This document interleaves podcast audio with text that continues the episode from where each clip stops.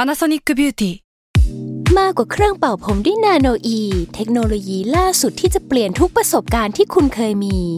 นาโนอีมอยส์เจอร์พลัสเพิ่มความชุ่มชื้นให้เส้นผมหลังใช้งานมากขึ้นถึง 18 เท่า พร้อมชะลอการเฟดของสีผมสำหรับคนชอบทำสีผม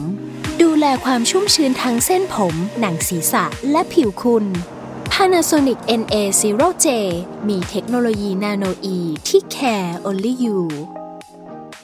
Hi, I'm Daniel, founder of Pretty Litter. Did you know cats tend to hide symptoms of sickness and pain? I learned this the hard way after losing my cat, Gingy. So I created Pretty Litter, a health monitoring litter that helps detect early signs of illness by changing colors, saving you money and potentially your cat's life. Pretty Litter is veterinarian developed, and it's the easiest way to keep tabs on your fur baby's health right at home. Go to prettylitter.com and use code SPOTIFY for 20% off your first order and a free cat toy. Terms and conditions apply. See site for details. แซลมอนพอดแคสต์มันสดอร่อย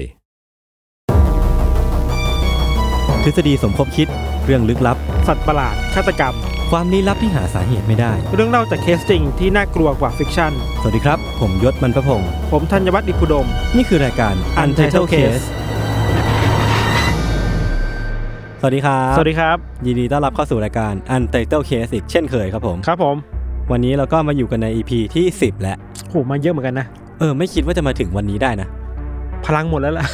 ยังยัง อ๋อยังเนี่ย ยัง โอเคครับ ยังมีไฟอยู่ครับ วันนี้เราก็มาอยู่ในกันในท็อปิกของเรื่องเราต้องบอกอย่างนี้ก่อนว่าเราไม่เล่าเรื่องแต่งก็จริงนะ เออ คือภาพยนตร์เนี่ยส่วนใหญ่มันก็จะเป็นเรื่องแต่งเนาะ เออ แต่ว่าด้วยความที่เราเป็นรายการที่แบบไม่เล่าเรื่องแต่งอะเราก็เลยเลือกที่จะเล่าเรื่องจริงที่อยู่เบื้องหลัง อืม ภาพยนตร์เหล่านั้นแทน อืมหมายถึงว่ามันคือเรื่องแต่ง อ่า ที่มาจากเรื่องจริง ใช่ และเราจะเอาเรื่องแต่งที่มาจากเรื่องจริงมาเล่า เราจะเอาเรื่องจริงนี่ โอ้ยงงที่หมาย เราจะเอาเรื่องจริงที่เป็นต้นทาง ใช่ มาเล่า ถูกต้อง ว่ามันถูก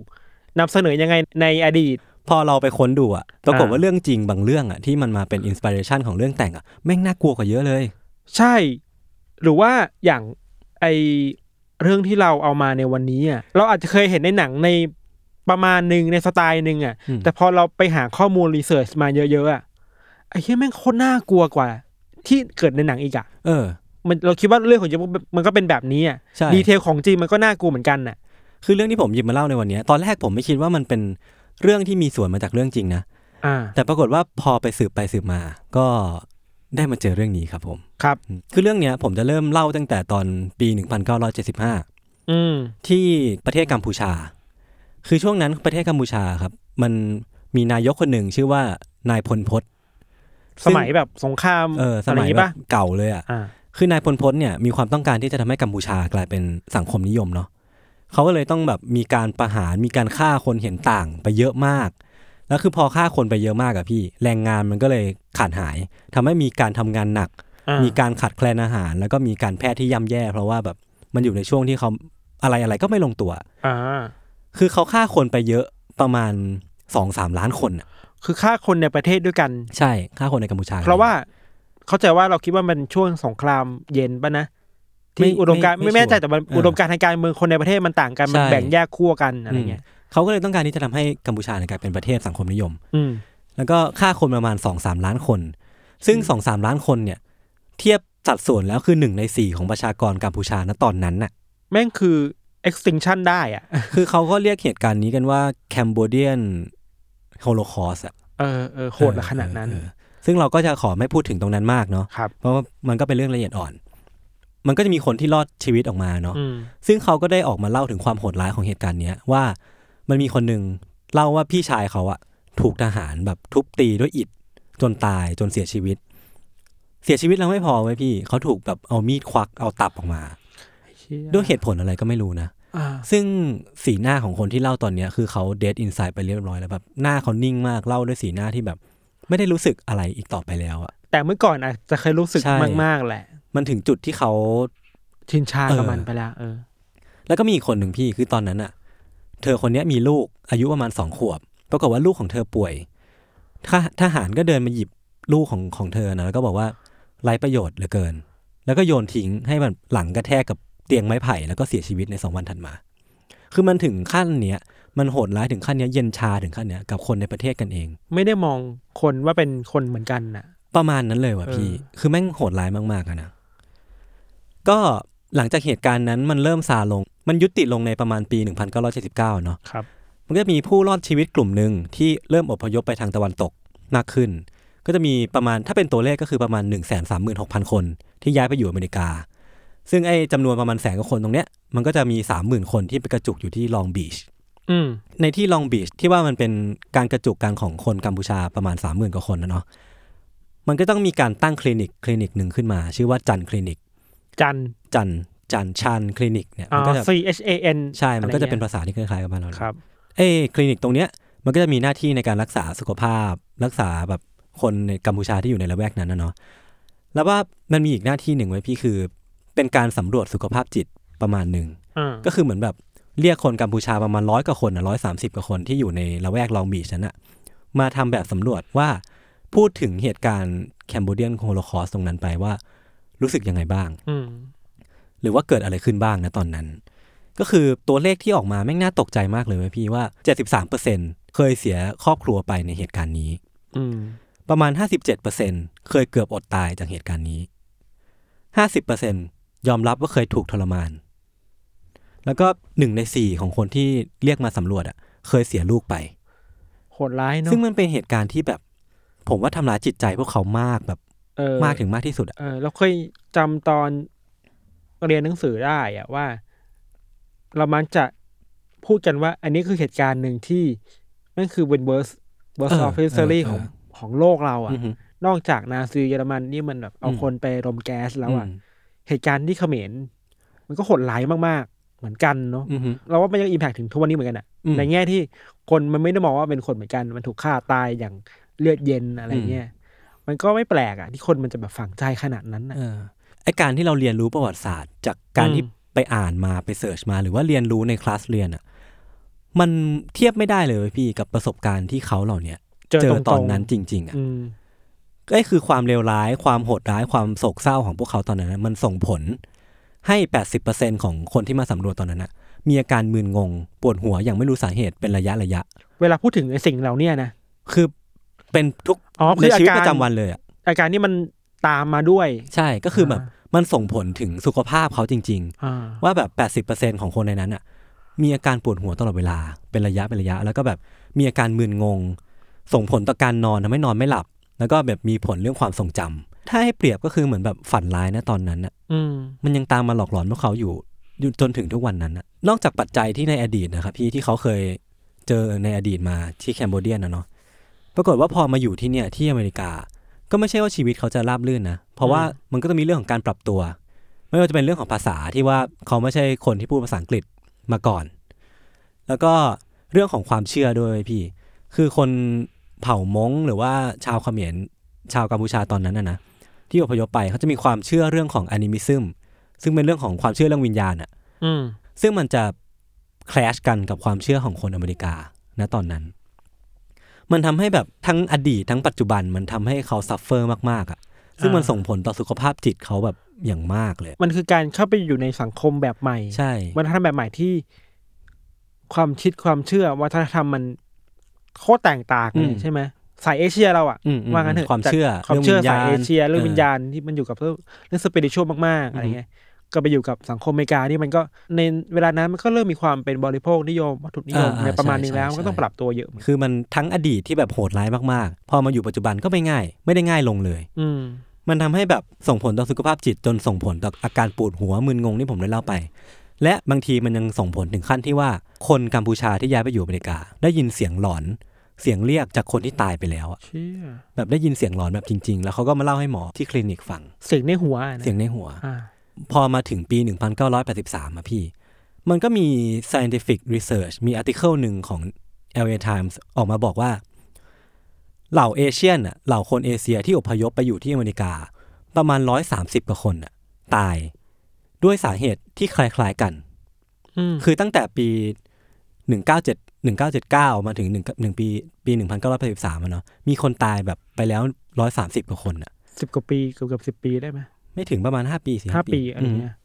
ก็คือแบบนี่แหละ เป็นแล้วเป็นคนเอเชียนที่อพยพมาทั้งหมดเลยอะซึ่งรวมไปถึงคนไทยคนเวียดนาม แต่ว่าส่วนใหญ่แล้วก็จะเป็นคนที่อพยพมาจาก เหตุการณ์กัมพูชานะตอนนั้นนะ อ่า อือฮึซึ่งไออาการคล้ายกันก่อนที่เขาจะเสียชีวิตทั้งหมดเนี่ย มันคืออาการที่ว่าพวกเขาเหล่านั้นน่ะนอนอยู่ แต่ปรากฏว่าระหว่างที่เขานอนน่ะเขาส่งเสียงดังโวยวายกรีดร้องออกมา ระหว่างที่นอน แล้วก็เสียชีวิตไป อ๋อ คือเหมือน เหมือนมีอะไรแวบเข้ามา ไม่รู้ ในความคิดไม่รู้ เออ แต่ว่า สติแตก ใช่ ระหว่างนอนนะ ระหว่างที่เขากำลังหลับอยู่อะบางคนก็เสียชีวิตระหว่างที่กำลังกรีดร้องอยู่แล้วก็เสียชีวิตไปดื้อๆหรือว่าบางคนก็มาเสียชีวิตเอาตอนเช้าที่ตื่นนอนขึ้นมา น่าโหดเหมือนกันนะ เหมือนเป็นเหตุการณ์ที่เกิดคล้ายๆกันหมดในเคสประมาณร้อยสามสิบกว่าคน อ่าอ่าเป็นแพทเทิร์นอ่ะ ใช่ อ่า คือทางการตอนนั้นน่ะเรียกสิ่งนี้ว่าเอเชียนเด h ซินโดรมคนที่คนพบอะคนที่ตายจากไอ้ลักษณะเนี้ยเป็นคนเอเชียนเกือบทั้งหมดเลย ทั้งหมดเลยก็ว่าได้ที่ตอนเจอที่เจอนะตอนนั้นนะเนาะ ครับ หรือว่าอีกชื่อหนึ่งคือ night terror เว้ยพี่ โอ้ชื่อนี้ดูแบบ เออ ตรงดีอ่ะ มันเหมือนว่าอธิบายแหละว่า มันเป็นสิ่งที่ทำให้เราหวาดกลัวตอนกลางคืน มันก็มีคำเรียกในหลาย ๆ แบบเนาะในหลายประเทศ อย่างฟิลิปปินส์ก็เรียกคำนี้ว่า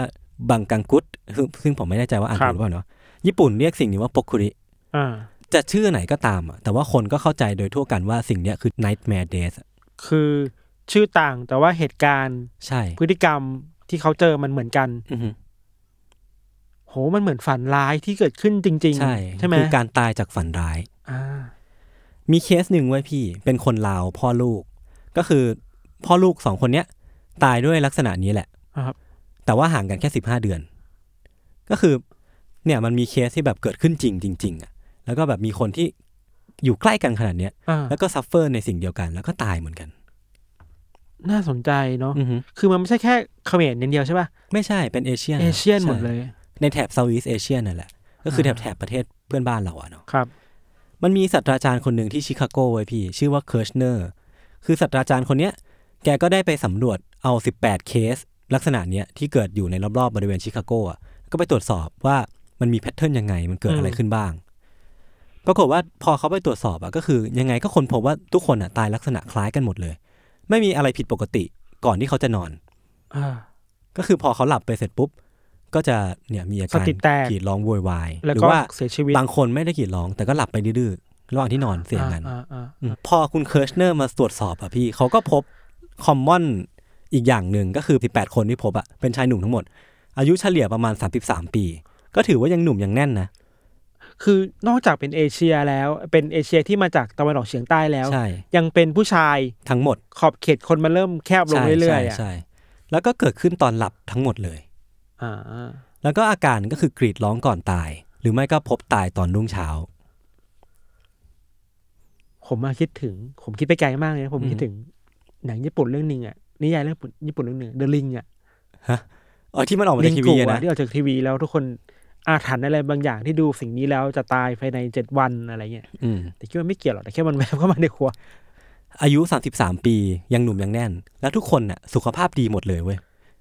เชี่ยผม คือก่อนที่จะตายคือทุกคนแม่งสุขภาพดีหมดอะ ผมก็สามสิบกว่าแล้วนะ ก็ใกล้นะ พี่สุขภาพดี ปะ เอ้ยอาจจะรอดเพราะโซชินสุขภาพไม่ ค่อยดี ก็พอ diagnose หรือว่าพอชนะสูตรอะพี่ ก็พบว่ามันเป็นอาการของหัวใจหยุดฉับพลัน อ่า อาจจะไม่ฉับพลันแต่ว่ามันเป็นกระบวนการกระแสไฟฟ้าจากสมองที่ไปสู่หัวใจอะ มั มันมีอาการผิดปกติอะไรบางอย่าง ที่ทำให้กระแสไฟฟ้าตรงนั้นนะมันรวน แล้วก็ทำให้หัวใจมันเต้นผิดจังหวะ แล้วก็หยุดเต้นไป อ๋อเหมือนกับว่าตัวส่งกับตัว อือฮึ ตัวรับอะมัน มันรวนอะ ระหว่างทางมัน ใช่ มั ใช่ ขัดข้องอะไรอย่างงี้ มันมีอะไรบางอย่างมารบกวน อ่าอ่า อมพอชันสูตรก็พบว่าหัวใจอ่ะของพวกเขาทุกคนอ่ะมันมีลักษณะใหญ่ขึ้นเล็กน้อย แล้วก็มีอาการผิดปกติทางกระแสไฟฟ้า ก็พอพอ diagnose ได้ คุณเคิร์ชเนอร์คนเนี้ยเขาก็เดาว่ามันน่าจะเป็นอาการผิดปกติทางกระแสไฟฟ้าอย่างนี้แหละ แต่ว่าสาเหตุที่ทำให้เกิดการผิดปกติทางกระแสไฟฟ้า อืม คือฝันร้ายเว้ย อ่า เพราะว่าทุกคนที่หลับณตอนนั้นอ่ะ อาจจะเจอฝันร้ายอะไรบางอย่าง อ่า ก็เลยทำให้ตกใจมาก จนเกิดอาการรวนของกระแสไฟฟ้า อ่า ทำให้หัวใจ อ่า มันหยุดเต้นไปในที่สุด คือ คือมันมีอะไรมาทริกเกอร์แหละ ใช่ อ่า และไอ้สิ่งที่ทริกเกอร์นั้นคือฝันร้าย เพราะว่าไอ้คอมมอนอีกอย่างหนึ่งคือ พวกเขาเหล่านั้นน่ะส่วนใหญ่จะกรีดร้องก่อนที่จะเสียชีวิตด้วยเว้ย ใช่น่ากลัว แสดงว่าเขากำลังกลัวอะไรบางอย่างอยู่หรือเปล่า เออเออเออไม่รู้อะไรตามมาหลอกหลอน อืม คือเคิร์ชเนอร์เนี่ยก็เดาอีกอย่างหนึ่งเว้ยพี่ เขาก็เดาว่าอาจจะเกิดจากความเครียดก็ได้ ด้วยความที่ผมเล่ามาเนาะมันมีความ make sense บางอย่างเรื่องว่าคนที่อพยพมา โดยเฉพาะคนกัมพูชา มีความเครียดบางอย่างอยู่ อืม ทั้งในเรื่องของอดีตที่เขาเคยประสบมา หรือว่าในเรื่องของปัจจุบันที่เขามีปัญหาอยู่ในการปรับตัว อืม ไอ้สองอย่างเนี้ยอาจจะรวมกัน แล้วกลายเป็นความเครียดที่สะสมจนทำให้เกิด อ่า เหตุการณ์ อ่า น่าเศร้านี้ก็ได้ ก็เป็นไปได้เพราะเงื่อนไขมันเป็นแบบนั้นนะ อืมแต่คือในความเชื่อของเผ่ามงอะพี่ ซึ่งเป็นชนเผ่าส่วนหนึ่งที่ย้ายไปอยู่ที่อเมริกาแล้วกัน มันมีความเชื่อเรื่องของดับซวมก็คือแบบเป็นเรื่องของวิญญาณผู้หญิงขี้อิจฉาที่มักจะมาโลกของความจริง แล้วก็เอาวิญญาณผู้ชายไปอยู่ด้วย อ่า ในความฝันน่ะเนอะ อ่อ่าอ่า เออ เป็นตำนาน เป็นตำนานของชาวเผ่ามงซึ่งบางคนของเผ่ามงอะแต่งตัวเป็นหญิงก่อนนอน เพื่อที่จะได้ เพราะอย่างนี้เอง เพื่อที่จะได้หลอกไอ้วิญญาณผู้หญิงคนเนี้ย เออเออ เออ เราเคยดูสารคดีเว้ยที่ อ๋อเหรอ คนเผามงอ่ะ อือฮึ ต้องแต่งตัวเป็นผู้หญิงก่อนนอนอย่างนี้แหละ อ๋อเหรอ แล้วก็ไม่เข้าใจสาเหตุอ๋อเข้าใจ น่า แล้ จะ ว เพราะ คือ เหตุนี้แหละ เพื่อหลอกหลอกผี ใช่หลอกวิญญาณผี หลอกวิญญาณ ผู้ห ผี ญิง ผู้หญิงว่า อืม นี่ไม่ใช่ผู้ชาย ใช่ อ๋อโอเคเก็ตละครับ แล้วเรื่องมันก็ดำเนินมาถึงอาร์ติเคิลอาร์ติเคิลหนึ่งของ LA Times เว้ยพี่ ครับ คืออาร์ติเคิลนั้นน่ะเล่าถึงเหตุการณ์ที่ชาวแคนเบเดีย ชาวกัมพูชา อืม ย้ายมาอยู่ที่อเมริกา แล้วซัฟเฟอร์เหตุการณ์อะไรบางอย่างหนึ่ง แต่ว่าเขาเล่าถึงครอบครัวครอบครัวหนึ่งเว้ยพี่ที่มีลูกชาย คือลูกชายคนนั้นน่ะ วันหนึ่งเขาก็เดินมาบอกพ่อแม่เว้ยว่า ผมไม่อยากหลับเลย พอผมหลับแล้วอ่ะ มันจะมีตัวอะไรบางอย่างมาวิ่งไล่ผมในฝัน แล้วมันก็จะมาจับผมได้ ซึ่งมันเกือบจะจับผมได้อยู่แล้วอะเขาก็เลยไม่ยอมนอน ตื่นอยู่หลายวันอยู่อะปรากฏว่าแบบมีอยู่วันหนึ่งเขาก็ทนไม่ไหว ง่วงมากจนต้องหลับไป แล้วก็กรีดร้องตอนกลางคืน พอพ่อแม่มามาดูก็เสียชีวิตแล้วอะ สุดท้ายคือก็อยู่ในวนลูปไอ้แพทเทิร์นข ใช่ องซินโดรมแบบนั้น ใช่ เหมือนคนอื่นนะ ใช่ น่ากลัวมากเลยนะ อืม คือถ้าเป็นเราเราคงก็เราก็ไม่กล้าที่จะฝันน่ะ อืม ไม่กล้าหลับด้วยอ่ะ อืม เพราะถ้าหลับแล้วอะมันจะมีตัวอะไรบางอย่างวิ่งไล่ตามเราในฝันอะ แล้วหลับแล้วไม่ถึงแล้วความฝันแล้วหนีความฝันไม่ได้อ่ะ ใช่เราไม่สามารถ ใช่ บั ไหม งคับตัวเองให้ฝันได้หรือว่าบังคับให้ตัวเองไม่ฝันไม่ได้อะ ถ้าเจออย่างนั้นขอให้เจอในโลกความจริงดีกว่าวะวะ เออ มันยังพอวิ่งหนีไปไหนได้แต่ อ ใน ย่างน้อย ฝัน เรายัง มันหนีไม่ได้มันถูกกักไว้ในความคิดตัวเองอ่ะ เรายังสามารถไปขอความช่วยเหลือพ่อแม่ได้ แต่นี่เราไม่สามารถช่วยเหลือตัวเองได้เลย เราไม่สามารถควบคุมอะไรในฝันเราได้เลยเว้ยพี่ ไม่คือโลกปิดอ่ะ เออ ซึ่งไอ้อาร์ติเคิลเนี้ยของ LA Times อะมันก็ได้ไปถึงหูไปถึงตาของผู้กำกับคนหนึ่ง ครับ ชื่อว่าเวสคราเวน อ่า ซึ่ง ชื่อดังอยู่เหมือนกันนะ ซึ่งคุณเวสคราเวนเนี่ยเป็นคนกำกับเรื่องที่ชื่อว่า The Nightmare on Elm Street ก็คือภาพยนตร์ที่มีตัวร้าย หรือว่าวิญญาณที่ชื่อว่าเฟรดดี้ครูเกอร์นี่แหละ เชี่ยแปลว่าอย่าบอกนะว่านี่คือที่มา นี่คือที่มา เชี่ย นี่คือจุดต้นต่อไอเดียของหนังเรื่องนี้ เป็นนี่คือจุดเริ่มต้นของไอ้วิญญาณที่ไล่ล่าคนในฝันร้ายเนี่ยแหละ เชี่ยแต่เฟรดดี้ครูเกอร์ก็ถูกออกแบบมาอีกแบบหนึ่งใช่ป่ะ ใช่ แต่ว่าคือต้นตอมันคือ การตกอยู่ในฝันร้าย ใช่ ที่แบบหนี ใช่ ไปไหนไม่ได้ อืม ไอ้เชี่ย คือเฟรดดี้ครูเกอร์ก็เผื่อใครไม่รู้จักนะ มันเป็นวิญญาณ เป็นผีร้าย เป็นฆาตกร เป็นซีเรียลคิลเลอร์ เออ ที่จะไล่ล่าฆ่าคนในฝันร้ายของเขา ใช่ ลักษณะก็คือเป็นชายใส่หมวก แล้วก็เหมือนผิวหน้าเนี่ยเป็นมีการโดนเผาไห เหมือน ม้ โดนเผาไหม้แล้ว จะ ก็ มีรอยแผลเป็น แล้วก็จุดเด่นคือแขนน่ะจะมีกรงเล็บยาวๆ มือเนี่ย มือยาวๆ มือจะมีมีดติดอยู่เป็นกรงเล็บเนี่ย ให้นึกถึงเป็นวูฟูลินอ่ะ แต่ว่ามีมีดทุกนิ้วอะ มีติดอยู่ มี ใน มีด นิ้ว ทุกนิ้วอ่ะ ก็เนี่ยแหละเนี่ยแหละคือที่มาของตัวละครนี้ไว้ยพี่ เออมีหน้าล่ะ คือสมัยก่อนเวลาเราดูหนังเรื่องนี้อ่ะ อืม มันทำให้เรานอนไม่หลับเหมือนกันเว้ย อืม เพราะเรากลัวว่าเรากลับไปฝันแล้วเราจะเจอเฟรดดี้ครูเกอร์อ่ะ อืม ตามมาในฝันน่ะ เออ แล้วเราจะหนีไปไหนไม่ได้อะ อือหือ เออว่ามันก็เหมือนกับไอเอเชียน ใช่ ซินโดรม Asian Death นี่เลยอ่ะ คือเหมือนตอนนั้นอ่ะ เขาเอาบอกบอกว่าที่มาที่เขารู้สึกว่าสนใจในเรื่องของการนอนหลับแล้วก็อาการฝันร้ายเนี่ย เพราะเขารู้สึกว่ามันเป็นสิ่งที่เราควบคุมไม่ได้เว้ยพี่ อ่า คนเราเกิดมาธรรมชาติยังไง มันก็บังคับให้เรานอน เออ แล้วตอนนอนเราไม่สามารถบังคับให้ตัวเองไม่ฝันได้ เออออ มันเป็นสิ่งที่นี่แหละ พอเรานึกภาพตามว่าฝันร้ายมันเกิดกับ เออ เราได้ทุกเมื่อ เออ แล้วแม่ง เออ เราฝันร้ายกันเกือบทุกวันอ่ะ แล้วหนีไม่ได้ไง ใช่เราหนีไม่ได้ มันเคยมีทฤษฎีที่บอกว่าเราจะเก็บเรื่องที่ไปฝันน่ะ อืม จากสิ่งที่เราเห็นล่าสุดก่อนนอนน่ะ เออเออเออ เราเชื่อทฤษฎีนี้เว้ย วิสิ่งที่เราทำคือ เวลาเราดูเรื่องหนังผีเสร็จอะเราก็จะไปดูไอดอลต่อ นี่ เพื่อ เรื่อ ล้าง ง นี้ ตาหน่อย ตอนนี้ก็ได้เปิดเผยออกมาแล้วนะครับ ว่า พี่ทันก็เป็นโอตะหนึ่งคนนะครับ เหมือนมันต้องหาอะไรมาแบบมามาเคลียร์ จะล ส องใจ มอง หน่อย มาทับ นึง ทับเลเยอร์ของ อืม ความจำหน่อยอ่ะ อือหือ อย่างน้อยก็ถึงจะฝันหาเรื่องผีก็เอาเอเอาไอดอลเข้าไปหน่อย อืม นิดนึงก็ยังดีวะอะไรเงี้ย คือไอ้ที่มาของเฟรดดี้ครูเกอร์เนี่ยมันมีอีกสองเกร็ดเล็กๆหนึ่งไว้ยพี่ คื ค อ รับ นอกจากเรื่องความหลงไหลในการฝันร้ายของคุณชาเวสคนนี้แล้วอะ อืม เขาก็ยังเอาปมในใจของเขาตอนเด็กๆ มาเป็นส่วนหนึ่งในการสร้างตัวละครนี้ด้วย อืม คือเมื่อตอนเขาเรียนอะมีนักเลงอยู่คนหนึ่งชื่อว่าเฟร็ดครูเกอร์ ครับ เป็นคนที่ชอบแกล้งเขาอะตอนเด็กๆเขาเลย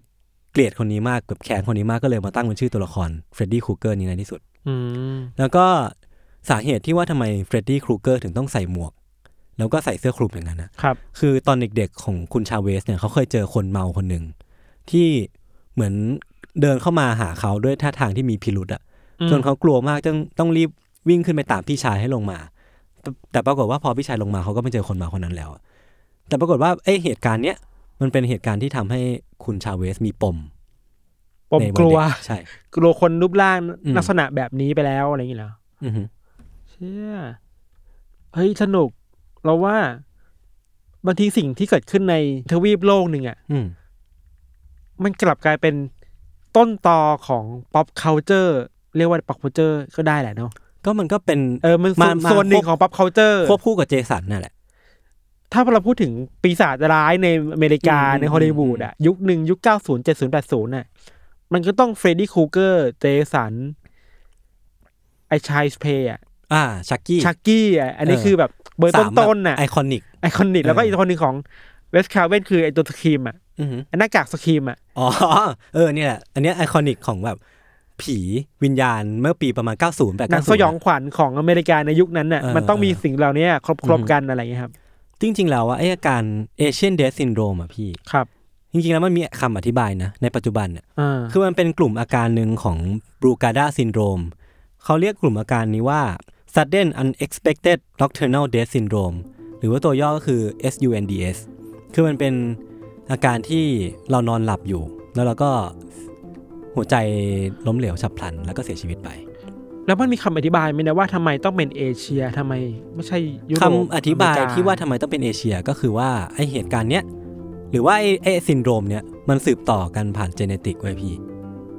ไม่ถึงคนสายเอเชีย ใช่ ก็คือคนสายเอเชียก็จะมีจีน มี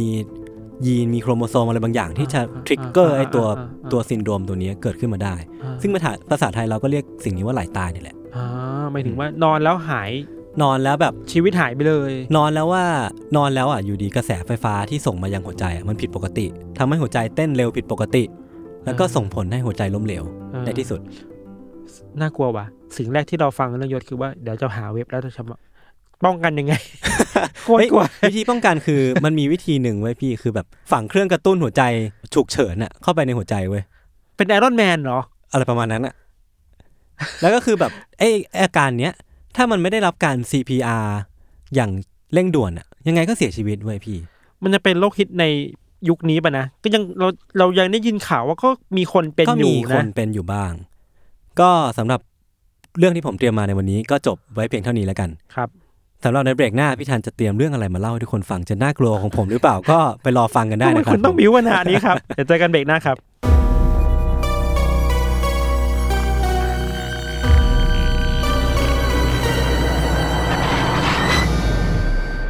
ครับก็กลับมาสู่อีกเบรกหนึ่งของ Untitled Case นะครับ ครับผม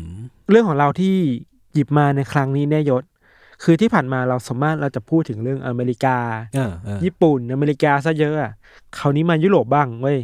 ตื่นเต้นมากเลยเพราะครั้งแรก พี่ไม่ได้เล่าเรื่องยุโรปเลยเหรอ ไม่ค่อยแตะเท่าไหร่อะ เออ แปลกๆเหมือนกันเพราะอะไรไม่รู้ าาลองลอง คราวเนี้ยครับ มันเป็นเรื่องราวของผู้หญิงคนหนึ่ง อืม เขาชื่อว่าแอนนาลิสมิเชลเรียกว่าแอนนาลิสละกันนะ อืม เขาเป็นคนเยอรมันครับ เกิดประมาณปีหนึ่งเก้าห้าสองอะไรเงี้ย อ่าฮะ ยุคนั้นนะนะ ก็เป็นครอบครัวที่ก็ค่อนข้างแต่เป็นชนชั้นกลางเนี่ยพ่อก็เป็นช่างไม้ แม่ก็เป็นแม่บ้าน อืม ก็พอมีเงิน พอมีฐานะนิดหน่อยอะไรเงี้ยอยู่รอดได้สบายๆอะไรเงี้ย อ่าฮะ แล้วก็ครอบครัวเนี่ยเป็นครอบครัวที่นับถือศาสนาคริสต์นิกายแคทอลิก อืม อันนี้คือแค่แบ็กกราวน์นะแค่นี้พอ มันเริ่มมีสิ่งแปลกๆ เกิดขึ้นกับครอบครัวนี้เว้ย อืม กับตัวของแอนนาลิสอะในตอนที่เธอประมาณสักอายุสิบเอ็ดปีอะตอนแรกครอบครัวก็นึกว่าเป็นอาการไม่สบายธรรมดา แต่อยู่มาคืนหนึ่งแอนนาลิสมีอาการชักกระตุกอะชักแบบต่อเนื่องอะคือไม่รู้ว่าโยกเคยเห็นคนที่เป็นแบบอะโรคชักกระตุกปะนะคือมัน อืม ชักแล้วมันหยุดไม่ได้อะ ใช่ใช่ มันเคลื่อนไหวไปทั้งตัวเลยอะไรเงี้ยครับ ไม่ใช่แค่ชักกระตุกอย่างเดียวอะบางทีก็ตัวแข็งทื่อไปดื้อๆเลยเว้ย มันตรงข้ามกันอะช่วงหนึ่งอาจจะชักหนักมาก เออ อีกช่วงหนึ่งคือ ตัวแข็งไม่ได้ แข็ง ดื้องั้น ทื่อ เลยเหรอ ดื้อๆไปเลยอะ ก็คือตรงกันข้ามกันแบบ ใช่ คือก็แปลกครับ คือพ่อแม่ก็คิดว่า ไม่น่าเป็นอะไรหรอกมั้งไม่สบาย เดี๋ยวก็หายกินยานิดหน่อยอะไรเงี้ย ซึ่งจริง ๆ แล้วมันควรจะป็น เรา นะ เราคิดว่ามันอาจจะเป็นแค่บางโมเมนต์นานๆทีอะ อ๋ออ่าอ่าอาจจะไม่ได้เกิดขึ้นบ่อย เอ่ออาจจะไม่ขึ้นบ่อยก็เลยไม่ได้เป็นห่วงอะไรมากอะไรเงี้ยครับแต่พอเวลาผ่านไปพอเป็นมากๆเข้าอ่ะ แล้วแอนนาลิสไม่ได้รับการรักษาจากแพทย์อย่างจริงจังอ่ะ ครับ อาการนี้มันก็เริ่มเป็นถี่ขึ้นเรื่อยๆเว้ยจากชักแค่สมมติหนึ่งนาที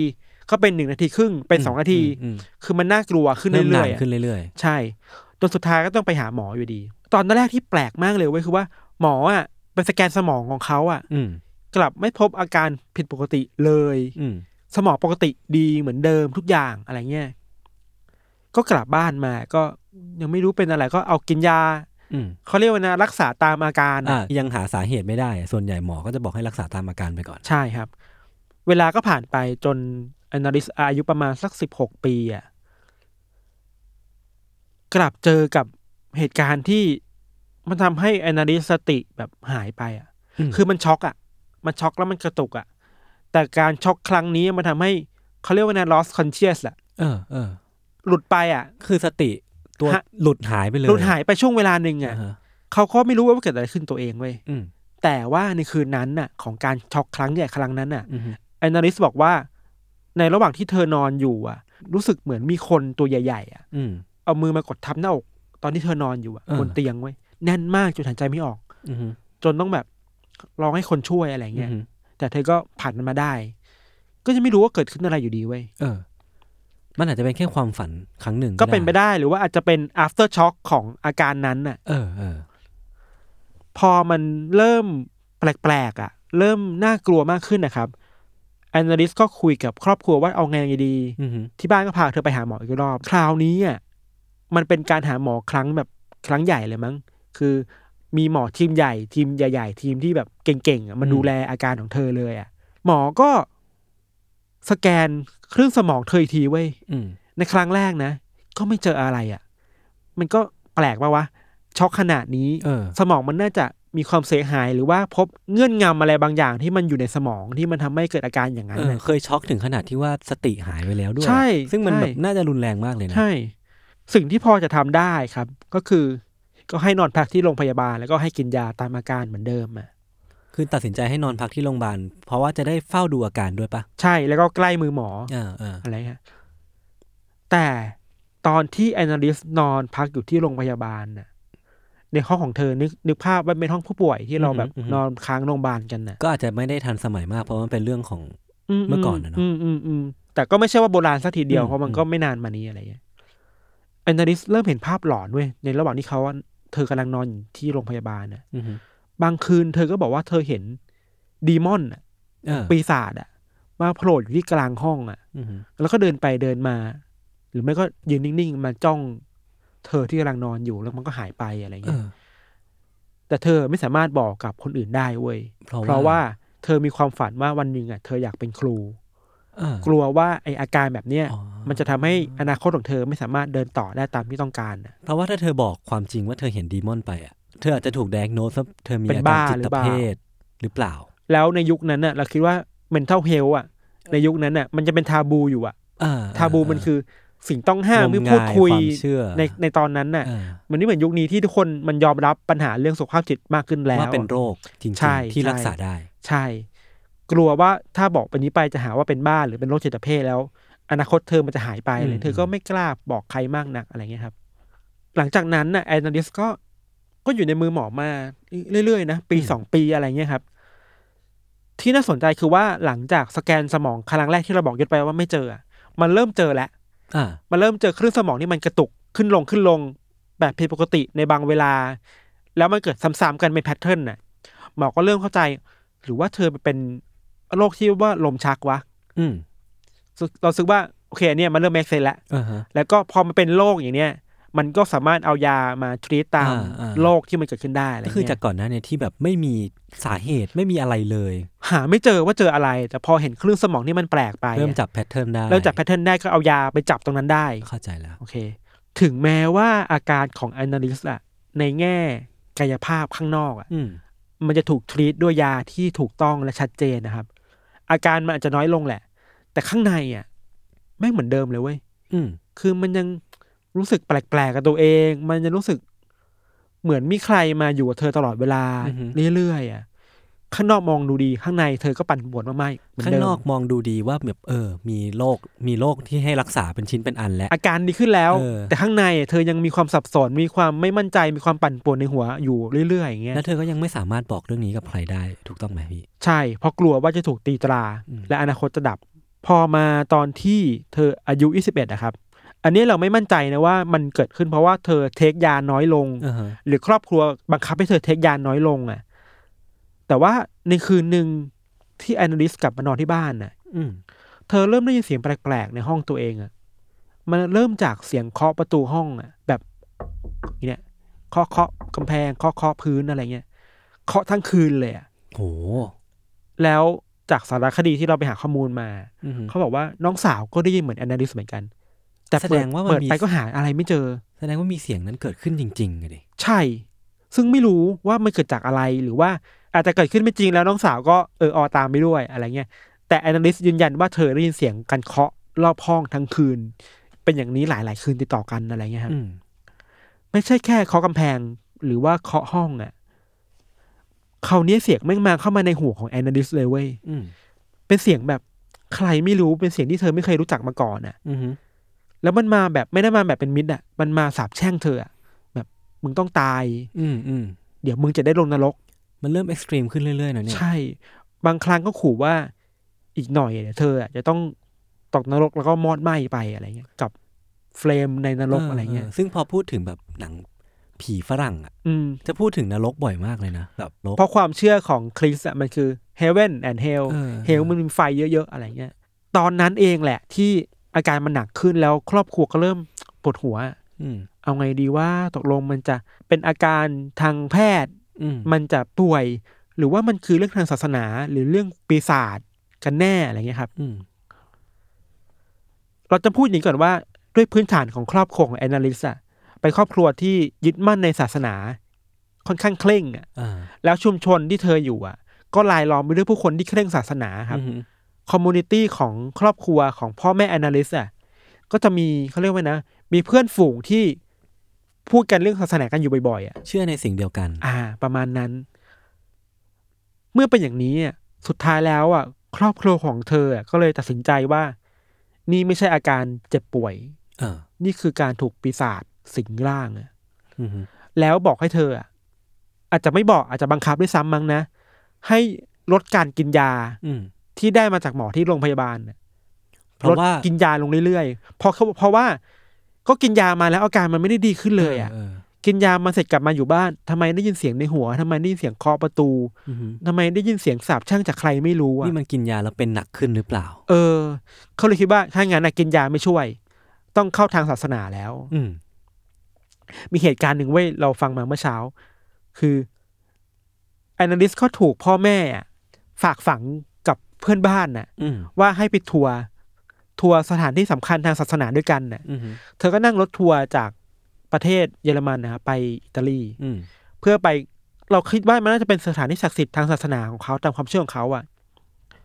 พอไปถึงที่ที่นั่นน่ะ รถทัวร์จอดปุ๊บทุกคนลงอะแอนนาลิสไม่ลงเว้ย เออ เราก็นั่งสั่นสั่นกลัวอยู่ในรถคนเดียวอะ อาการชักกระตุกกลับมาหรือเปล่า อ๋อเขาแก้แก้ ไม่ แค่ รู้ สั่นเฉยๆใช่ห ไม่รู้สั่นอารมณ์แบบเครียดดีเพรสอะจนเพื่อนบ้านที่ไปอยู่ด้วยกันน่ะ เดินไปบอกแอนนาลิสว่าเป็นอะไรลงมาสิที่แปลกคือเพื่อนบ้านก็ไม่ได้ปล่อยเธอนะไปแบกเธอลงมาให้ได้อะ เออ เพราะเขาคิดว่าไอสถานที่นี้น่า จะ จะ เป็น ช่วย ตัวที่ เธอ ช่วยให้เธอ ใช่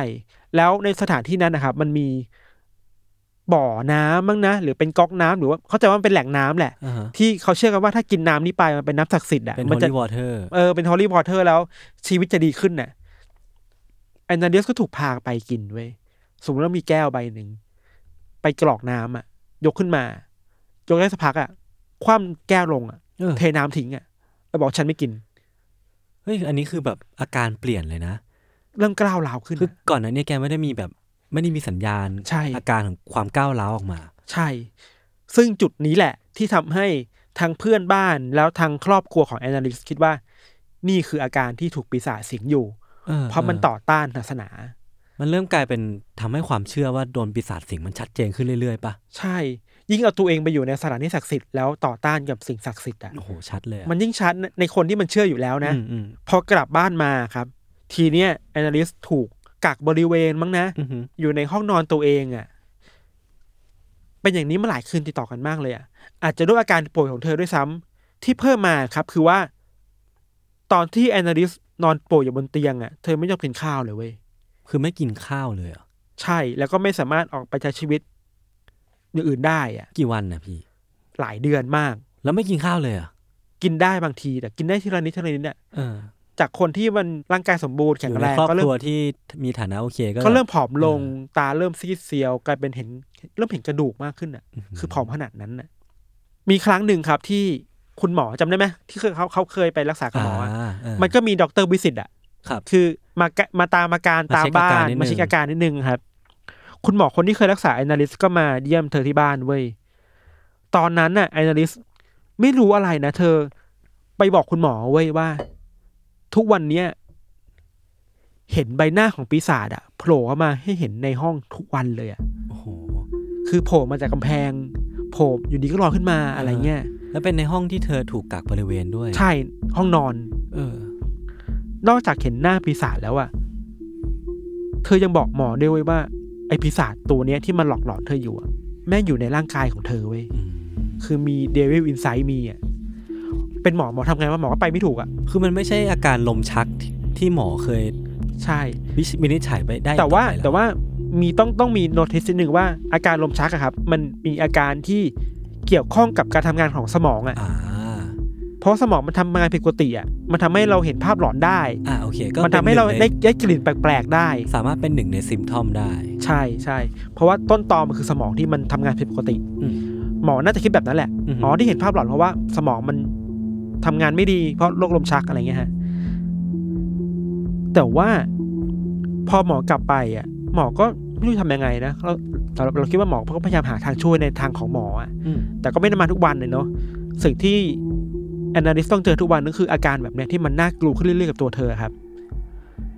นอกจากเห็นภาพหลอนแล้วเขาวเนี่ยแม่งยกระดับไปเว้ย อืม ตัวเธอเองอะที่เราบอกว่าไม่กินข้าวอะ เออ เธอเริ่มกินแมลงวันอะ เฮ้ย เริ่มกินแมงมุมอะ เฮ้ย แมงมุมที่แบบเดินตามบ้านหรือว่าอยู่แถวๆบ้านอะ เออ หยิบมากินเองสดๆอะซึ่งเราคิดว่าอันนี้คือน่ากลัวแล้วอะ อันนี้คือผมว่าที่สุดแล้วแหละ ใช่ ไม่น่ามีมากกว่านี้แล้วปะ เดี๋ยวรอฟังครับ เฮ้ย นอกจากกินแมงมุมกินแมลงวันแล้วอะแอนโทนิสก็เริ่มพูดในเรื่องแปลกๆอะพูดในภาษาแปลกๆอะพูดในเรื่องอดีตที่ไม่เคยเกี่ยวกับตัวเองเลยอะ เออ คือพูดไปเรื่อยอะ เริ่มมีความทรงจำ แปลก แปลก ๆ ๆ เป็น false memory ขึ้นมาในหัว แทรกเข้ามา และพูดไปเรื่อยอะพ่อแม่ก็ไม่รู้ว่าไอความทรงจำแบบนี้มันเกิดขึ้นจากไหน เพราะมันไม่ใช่สิ่งที่เธอเติบโตมาด้วยอะครับ เออ สิ่งที่ครอบครัวทำได้คือ ก็สวดมนต์ให้เธอทุกคืน อืม ก่อนนอนก็เดินมาหาแอนนาลิสแล้วก็สวดมนต์ขอให้พระเจ้าคุ้มครอง แต่อาการก็ไม่ได้ดีขึ้น เพราะพวกเขาก็ไม่รู้จะทำไงด้วยแหละ ใช่ หมอก็ยังไม่รู้จะจัดการยังไงอ่ะครับ เมื่อมันสิ้นหวังขึ้นเรื่อยๆอ่ะคือหมอก็จากไปแล้วอ่ะ แล้วหมอก็ไม่รู้จะจัดการยังไงต่ออ่ะสวดมนต์แล้วก็ไม่ช่วยอ่ะ อืม สุดท้ายพวกเขาก็ไปเรียกนักบวชมาทำพิธี อือหือ เอ็กโซซิส อืม ระหว่างที่นั่งบวชมาอยู่ทุกวันทุกวันนะครับ มันมีข้อมูลด้วยนะว่า ทุกครั้งที่แอนนาลิสเห็นนักบวชหรือว่าเห็นรู้ตัวว่า แม้จะมีพฤติกรรมเกิดขึ้นน่ะ เธอก็เริ่มก้าวร้าวมากขึ้นน่ะ เริ่มพูดจาแบบท้าทาย คืออาการเหมือนตอนที่เธอได้ไปสถานสถานที่ศักดิ์สิทธิ์เหล่านั้นก ใช่ ลับมาอีกรอบหง มันกลับมาเว้ย เริ่มท้าทายความเชื่อของคนอื่น เริ่มดูหมิ่นเหยียดหยามศาสนา อือฮึ เริ่มหยาบคายอ่ะ ซึ่งพ่อแม่ของเธอก็แปลกใจมากคือ ลูกของฉันไม่เคยเป็นอย่างนี้มาก่อนอ่ะ ประ เป็น คบ คน ประห ที่ ง ดีอ่ะ เลี้ยงมาในครอบครัวที่ดี ใช่ความเชื่อก็ปกติมากอะอยากเป็นครูด้วยซ้ำไปอะไรเงี้ยครับ คือมันมีสถิติหนึ่งครับที่บอกว่าระหว่างปี 1975 ถึง 76 อ่ะ มันมีพิธีไล่ปีศาจเกิดขึ้นน่ะ เกือบเจ็บสิบ70 ครั้งอ่ะ กับแอนลิสเนี่ยเหรอ กับเธออ่ะ โอ้โห เฉลี่ยสัปดาห์ละครั้งสองครั้ง แล้วแต่ละครั้งอ่ะ กินเวลาประมาณหนึ่งถึงสี่ชั่วโมงอ่ะ โอ้โห คิดดูสิคือ ถ้าเราเป็นคนป่วยแล้วนอนนอนนอนอยู่บนเตียงอ่ะแล้วมีคนมาทำพิธีอะไรไม่รู้กับเราอ่ะ สี่ชั่วโมง สี่ชั่วโมงเป็นอย่างมากอ่ะประสาทแดกนะเว้ย เออ เครียดนะเว้ยมันมันดีเพลสนะ ต่อให้ไม่เป็นอะไรก็เหอะ มี เออ มีโอกาสเกิดโรคประสาทเกิดขึ้นได้อะ ใช่ แล้วในช่วงระหว่างที่มันเกิดพฤติกรรมเหล่านี้เกิดขึ้นน่ะ พฤติกรรมของแอนาลิสก็โหดยิ่งกว่าเดิมอีกเว้ย เริ่มโหดขึ้นเรื่อยๆใช่ไหม ใช่ ตอนเนี้ยเริ่มทำร้ายตัวเองแล้วอ่ะ โอ้โห เอาหัวโขกกำแพง จนเลือดออก จากเคยก้าวร้าวเฉยๆ พูดทางวาจา ใช่ คราวนี้มีทางกายมากขึ้นใช่ไหม ใช่ เอาหัวโขกตัวเอง เริ่มทำร้ายตัวเอง เริ่มกัดคนที่เข้ามาใกล้อะ เชี่ย กัดพ่อแม่เธอด้วยซ้ำอ่ะ เออ จนสุดท้ายแล้วพ่อแม่ต้องเอาแอนาลิสไปผูกกับเตียงอ่ะ เพื่อไม่ให้เธอทำร้ายใครอีกอ่ะ อืมอืมอืม แล้วก็ต้องนอนท่านั้นโดยที่ถูกมัดมือ อืม กับเตียงเอาไว้อะไรเงี้ยครับลองนึกสภาพคนเราดิ เออ กินข้าวก็ไม่ได้ ถูกมัดมือ ถูกใครก็ไม่รู้มาพูดอะไรไม่รู้ตรงคืนทุกวัน สี่ชั่วโมง สี่ชั่วโมง ต่อวัน ร่างกายก็ย่ำแย่ครับ มันมีช่วงหนึ่งเว้ยที่ เธอไม่กินข้าวเลยอะ อืม แล้วเธอบอกกับไม่แน่ใจว่าเป็นหมอที่มาเยี่ยมอีกครั้ง หรือว่าบอกกับพ่อแม่นะว่า ที่เธอไม่กินข้าวอ่ะ เพราะมันไม่ให้เธอกินข้าวเว้ย มันเนี่ยคือใคร มันที่อยู่ในร่างกายเธอไม่ให้เธอกินข้าวเว้ย เหี้ย ไอ้เชี่ยเราฟังประโยคนี้เลยแบบเชี่ยโคตรน่ากลัว เอ ว่ะ อ คือเธอเชื่อจริง ๆ ว่ามันมีอะไรบางอย่างอยู่ในร่างกายตัวเองอะครับ มันเป็นความเชื่อที่บังคับ ให้เธอไม่กินข้าวได้อะ ใช่ แล้วในณเวลานั้นเองอ่ะ ที่พ่อแม่เริ่มคิดว่าในบางเวลา เขาไม่ได้พูดกับแอนาลิสแหละ อืม และแอนาลิสที่เห็นตรงหน้าเขาอะไม่ใช่ลูกสาวของเขาอีกต่อไปแล้วอะมันคืออะไรไม่รู้อะ เออ มันคือซัมติงที่มีเสียงที่ไม่ใช่ลูกสาวเขาอีกต่อไปอะ เออ ในช่วงที่ไล่ผีอะพวกนักบวชที่เข้ามาครับเขาก็อัดเสียงการสนทนาเอาไว้เว้ย อืม เดี๋ยวลองฟังกันดูครับว่าเสียงเขาจะเป็นยังไง Ihr unreiner Geist, alles zu sagen, im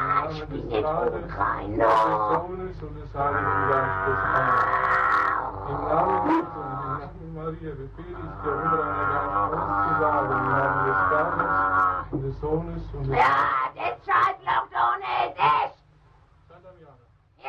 คือมันเป็นเสียงที่ทำให้ผมอยากถอดหูฟังมากอะ ไม่ไหวอะ มันเหมือนมันไม่ใช่เสียงคนแล้วอะพี่ ใช่ ตอนเราฟังเสียงนี้ครั้งแรกเราท้องไส้เราปั่นปวดจะหมายคือแบบ นี่คนเหรอวะมันเหมือนสัตว์อะ เออ นี่ไม่ได้ คือ ว่าเขานะมันคือ ใช่ มันเสียง ใช่ใช่ คำราม ใช่ ของอะไรบางอย่างที่มันน่ากลัวมากอะแล้วไม่รู้เราคิดไปเองมันหรือเปล่า เสียงมันมาจากข้างในข้างในของคนอีกอะ มันดูมีความแบบเป็นเสียงที่ไม่ได้ออกมาจากการขยับปากอย่างเดียวอะมันดูมี คออะไรบาง เออ มันมาจากข้างล่างข้างใน ใช่ คอ ใช่ อีกที ใช่ อะมันมีหลายเทป จริง ๆ ถ้าทุกคนสนใจมันหาได้ใน YouTube นะครับ อือหือ มันมีหลายเทปที่เขาเขาแปลมาแล้วอะแปลไอการสนทนาเนี่ยหลายๆอย่างอะ อ่าฮะ คือ analyst มั้งนะ พูดว่าตัวเองอะถูกสิง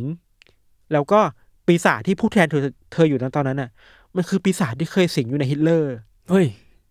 ขนาดนั้นเว้ย บางที analyst ก็พูดถึงจูดาสที่เคย จูดาส เป็น ที่เป็นคนทรยศ คนทรยศของ Jesus ของจีซัสที่ทำให้เกิดการเสียชีวิตอะไรเงี้ย อือฮึ พูดถึงเรื่องในตำนานกรีกโบราณน่ะ ซึ่งมันอาจจะไม่เคยอยู่ในหัวสมองของ ไม่รู้ไปเอามาจากไหน ไปเอามาจากไหนอ่ะ อืม พูดท้าทายโป๊ป อือฮึ พูดท้าทายคริสตจักร อืม ซึ่งมันขัดกับบุคลิกของแอนนิสมากอะนอกจากเสียงแล้วอ่ะ ถ้าเราอยู่ณเวลานั้นน่ะ เราก็ไปไม่เป็นเหมือนกันนะเว้ย อืม แต่ลองคิดดูดิว่าบาทหลวงอะ่ะ หลายเดือนมากอะ่ะ ที่จะเอาไอ้สิ่งนี้ออกจากร่างแอนนาลิสให้ได้อะครับ เออ เขาทำอย่างนี้มาต่อเนื่องต่อเนื่องต่อเนื่อง แต่ว่ามันก็ไม่มีอะไรที่เป็นสัญญาณว่ามันจะดีขึ้นเลยอะ อืมอืม พอมาถึงวันที่สามสิบมิถุนายนหนึ่งเก้าเจ็ดหกครับ อืม วันนั้นน่ะ มันมีเทปหนึ่งที่คนแปลมาแล้วแหละ ประมาณว่าแอนนิสเคยพูดตอนต้นว่า อยากให้การขับไล่ครั้งเนี่ย มันเป็นการเผด็จศึกให้ได้อะ อืม ต้องต้องตัดจบให้ได้แล้วอะ ไม่งั้นเธอจะไม่ไหวแล้วหรือเปล่า ประมาณนั้น แต่นี่คือน่าจะเป็น analyst จริง ๆ ตัวจริง เออเออ ที่ พูด สิ่ ว่า งนี้ใช่ มั ไหม นคือ มันต้องเป็นบิ๊กโมเมนต์อะไรเงี้ย เออเออ ไม่แน่ใจนะคือว่ามันก็มีทฤษฎีที่บางคนก็บอกว่าบาบางหลักฐานก็บอกแอนนิสพูดเอง อืม บางหลักฐานก็บอกว่าคนในพิธีอ่ะบาทหลวงเป็นคนพูด อืมอืม แต่ว่า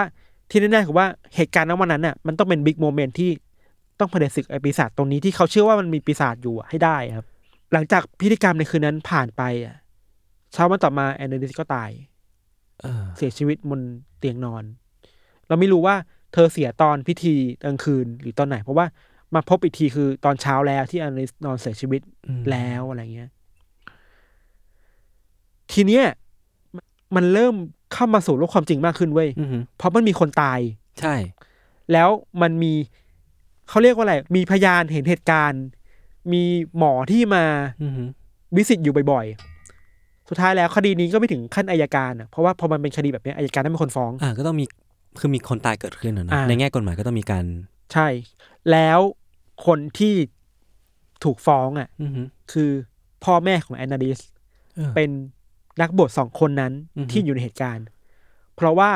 ทำผิดในฐานที่เขาเรียกว่าอะไรอ่ะ ไม่ปล่อยให้แอนนาดิสอ่ะได้รับการรักษาอย่างถูกต้องอ่ะ อืม เหนี่ยวล้างชีวิตเอาไว้อ่ะ อืม ตอนอยู่ในศาลนะครับ ฝ่ายที่เป็นทนายของจำเลยอ่ะ พ่อแม่อะไรเงี้ยนะเขาเอาเทปเสียงเนี่ยที่เราฟังกันเมื่อกี้ อืม ไปเปิดให้ศาลฟังเว้ยศาลติ๊กตอกทันทีเลยอ่ะ อืม แล้วบอกว่าไร้สาระ อืม ซึ่งเราก็เข้าใจได้ปะนะ เพราะว่าในเชิงกฎ ก็เข้าใจได้ ในเชิงกฎหมายมันไม่มีกฎหมายไหนที่จะบอกว่า ในการจัดการปีศาจอะ เออ คือกฎหมายเออนั่นแหละ คือกฎหมายไม่ได้ไม่ได้มีขึ้นมาเพื่อ จัดการ ที่จะ ปีศาจอะ ใช่เพื่อที่จะการปีศาจ มันไปไกลเกินกว่าขอบเขตของกฎหมายหลักกฎหมายทั่วๆไป แล้วอะ เออซึ่งก็เข้าใจครอบครัวของแอนาลิสประมาณหนึงเหมือนกันนะ คอเลสเพลตนะเว้ย แกเป็นครอบครัวที่มีความเชื่อทางด้านคริสตจักรก็จริง ใช่ แต่ว่าก็ไม่ใช่ว่าไม่ได้ลองทางการแพทย์แผนปัจจุบันนะ อื นะ มอืม คือแกก็พาไปโรงพยาบาลแล้วด g โนสแล้ว ใช่ หมอมาเช็คที่บ้านแล้ว กินยาแล้ว กินยาแล้วลองทุกอย่างแล้ว มัน แต่ ก็ไม่ช่วย สุ ไม่ ด ช่ ท้า วย ยมาวคาก ม ขนาดนั้น ความเชื่อก็คือสิ่งที่จะต้องมาช่วยในเวลาที่เราเดส เราคิดว่ามันเป็นมันเป็นลาสรีซอสของครอบครัวเขาแล้วอะไรเงี้ย พอขึ้นศาลอะไรไปตัดสินกันนะครับ มีช่วงหนึ่งที่ศาลพูดว่า จริงๆ เราแอนนาลิสอะเขาอยู่ในภาวะที่ควรจะไปถูกการรักษาที่ไม่ใช่โดวยพิธีการแบบนี้อะแล้วมันมีการสู้ทางหลักฐานด้วยนะว่า ถ้าเธอไปหาหมอก่อนหน้านี้เดือนสองเดือนอะเธ คือ อจะรอดเว้ย เออ ยิ่งทำให้ไอการทำพิธีครั้งนั้นอะ ยิ่งเป็นเรื่องที่ไม่ make sense เลยอะ เข้าไปใหญ่อะ เออ แต่เราจะไปโทษคนที่อยู่ในเหตุการณ์นั้นก็ไม่ได้คือ ไม่ได้ เราคิดว่ามันก็เดสเพลตพอสมควรนะ ใช่ มันก็สิ้นหวังพอสมควรนะ อืม ถ้าเขาไม่สิ้นหวังเขาคงไม่ทำอะไรแบบนี้หรอก ถูกต้อง อะไร ผม เงี้ย เข้าใจเข้าใจเลย เอออายการในฐานะที่เป็นคนฟ้องครับเขาบอกด้วยนะว่า นอกจากการที่การเอ็กโซซิสแบบนี้อะที่มัน อือฮึ ทำให้ไอนิสร่างกายย่ำแย่แล้วอ่ะไอการพูดสตอรี่อ่ะเรื่องพระเจ้า ผู้เป็นเจ้า ปีศาจให้เธอฟังทุกวันทุกวันน่ะ จริง ๆ แล้วมันคือการทำให้เรื่องแบบเนี้ยมันแฟนตาซีมากขึ้นน่ะ และไอนิสโอเคที่จะตอบรับอ่ะหนูว่า อืม มันไปเติมแฟนตาซีของคนน่ะ อ่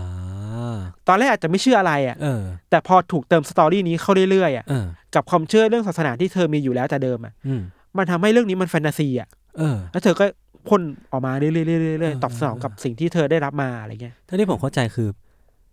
สุดท้ายอ่ะ แทนที่ความเชื่อตัวนั้นอ่ะ ความเชื่อในเรื่องของคริสตจักรหรือว่า อืม พระเจ้าเนี่ย แทนที่จะเป็นตัวช่วยให้แอนาลิสพ้นรอดปลอดภัยอ่ะ อืม กลับอาจจะเป็นต้นต่อหรือเปล่านะ ใช่ใช่มันคือมันมีคนตั้งข้อสังเกตอย่างนี้ด้วยเหมือนกัน อีกในแง่หนึ่งคือว่ามันมีพูดกันถึงเรื่องการหยุดกินยา อืม มันมีแพทย์ผู้เชี่ยวชาญเรื่องสมองนะครับเขาบอกว่าไอการหยุดกินยาแบบนี้อะมันทำให้อาการหลอนอ่ะมันเกิดขึ้นซ้ำได้เรื่อยๆเว้ย มันเริ่มมาอ่ะอาการหลอนมันอาจจะหนักขึ้นชัดเจนขึ้นเรื่อยๆในทุกๆวันที่แบบไม่ได้กินยา เรื่องสมองที่มันเคยเกิดขึ้นน่ะ เสียงในสมองอ่ะ เสียงเก่าๆอ่ะ อือหือ มันก็จะกลับมา อืม เพราะมันมีแพทเทิร์นแบบเดิมไงที่เราเคยเล่าตอนแรกแพทเทิร์นขึ้นสมองนี่มันเปลี่ยนไปอ่ะ อือฮึ มันซ้ำเดิมตลอดอ่ะ เพราะฉะนั้นการหยุดกินยามันทำให้เสียงเก่าๆแบบนั้นมันกลับ มันกลับ มา มา ภาพหลอนๆเก่าๆแบบนั้นมันกลับมา แล้วพอมันอีลุงตุงนางตรงเนี้ย มันมันซับซ้อนไม่หมดเลยอ่ะ เออ มันมีหลายเลเยอร์มากในเหตุการณ์นี้ว่า มันจะคลิปศาสนา มันจะการหยุดกินยา หรือมันจะอะไรหรือมันมันถูกบ่มเพราะความคิดมายังไงอ่ะปริศนามากเลยเว้ยแม้แต่ตอนที่แอนนาลิสตายแล้วอ่ะ อืม เราจำไม่ได้ว่าผ่านไปกี่เดือนนะ มันมีแม่ชีไว้ยฝันว่าแอนนาลิสอะยังไม่ถูกปีศาจปลดปล่อยอีกอะ หรอ ตอนที่เธออยู่ในโรงเลยนะ อ่าฮะ คือเธอเสียชีวิตไปแล้วอะ อ่าฮะ แล้วมันจริงจังมากเลยเว้ยว่า พอมีเหตุการณ์นี้อะมันก็มีเจ้าหน้าที่ที่ต้องไปขุดร่างของแอนนาลิสไปรบกวนน้องอีกแล้วอะไปรบไปรบกวนเธออีกแล้วอะ เออ มาตรวจสอบใหม่ว่าร่างกายยังสมบูรณ์อยู่ไหมเพราะ จา ตาม ก ที่ คำพูดของแม่ชีคนเพราะ นั้น เขาเพราะที่แม่ชีบอกว่าคือ ฝันฝันว่าร่างกายของแอนนาลิสมันยังสมบูรณ์อยู่เพราะถูกปีศาจครอบครองอยู่ เออ ไม่ไม่ปลดให้ไปไหนอ่ะ เออฮะ แต่พอชนสูตรมาดูใหม่ก็ย่อยสลายแล้วอะไรเงี้ย เออ เราคิดว่ามันอิมแพคต่อทาวน์นั้นมากเมืองนั้นมากๆอ่ะ มันทำให้กลายเป็นเรื่องเล่าหลักที่ทำให้การไล่ผีในยุโรปในอเมริกามันบูมอ่ะ อืม แต่ทั้งนี้ทั้งนั้นนะครับ หลังจากที่ศาลเขาตัดสินคดีนี้ ว่ามันคือการไม่ปล่อยให้คนไปรัก มัน ษา คือความผิดของพ่อแม่ ที่ ด้วย ไม่ไม่ปล่อยให้แอนาลิสได้ไปรับการรักษาอย่า มั ง นคือ ที่ถูก การกีด ที่ควร เออมันกีดกันไม่ให้คนก็ถึงการรักษาที่ถูกต้องอ่ะ ซึ่งพอมีหลักฐานมานู่นนี่ว่าจริง ๆ แล้วถ้าแอนาลิสไปรักษาก่อนหน้านั้ อื น ม สักเดือนสองเดือน เธอก็จะรอด มันทำให้คริสตจักรในเยอรมันแล้วกัน อือหือ เขาตั้งกฎที่เข้มงวดมากขึ้น ว่าต้องไม่ปล่อยให้คนในคริสตจักรอะไปทำอะไรเองแบบนี้อีกแล้วอะ อืม ถ้าจะทำถ้าจะมีการเอ็กซ์โซซิสจริง ๆอะมันต้องเป็น last resource หลังจากที่คนป่วยคนนั้นน่ะ ได้รับการรักษาทางวิทยาศาสตร์ จากแพทย์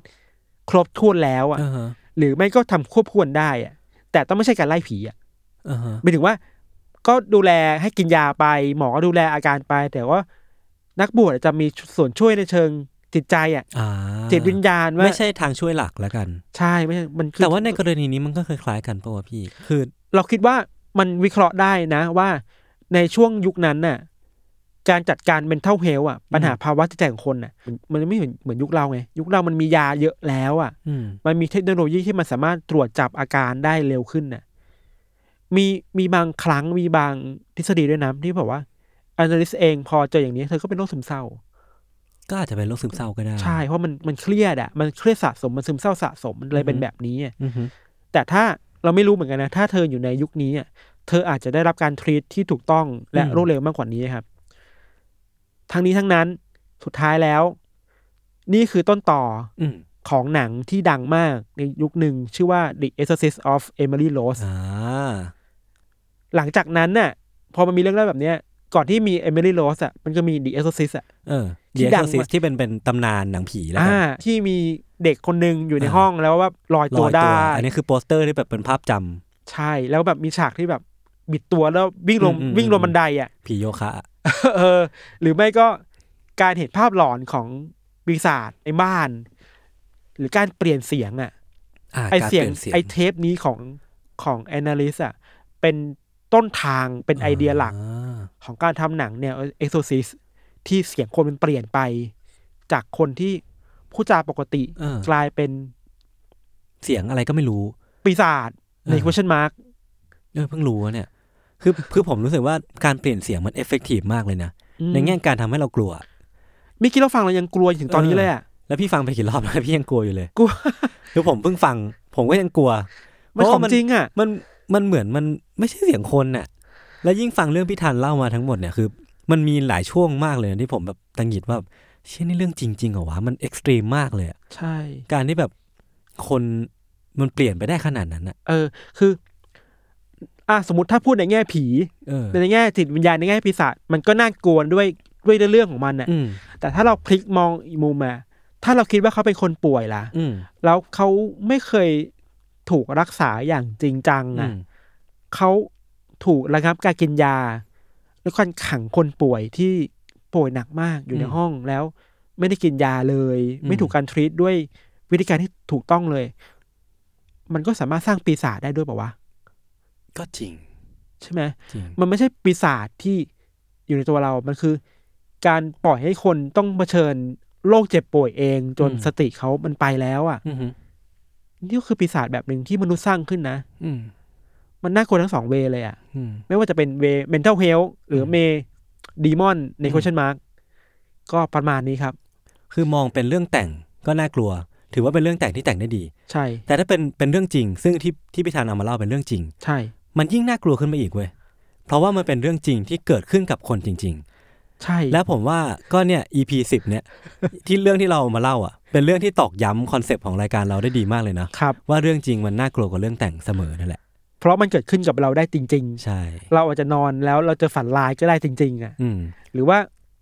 อาการแบบผีเข้าอ่ะ อืม มันก็น่ากลัวจริง ๆ นะ ในเชิงวิทยาศาสตร์อ่ะ เออ อะไรเงี้ยครับ ก็วันนี้ก็มีเพียงเท่านี้แล้วกันเนาะ ครับ วันนี้เราก็ลากันไปก่อน พบกันใหม่ใน u n t e r t a l Case สัปดาห์หน้า EP ที่ ครับ 11 ว่าเราจะเอาเรื่องอะไรมาเล่าให้ทุกคนฟังอีก ติดตามได้ทุกช่องทางของ s ซ l m o n Podcast เช่นเคยนะครับผม ครับผม สวัสดีครับ สวัสดีครับ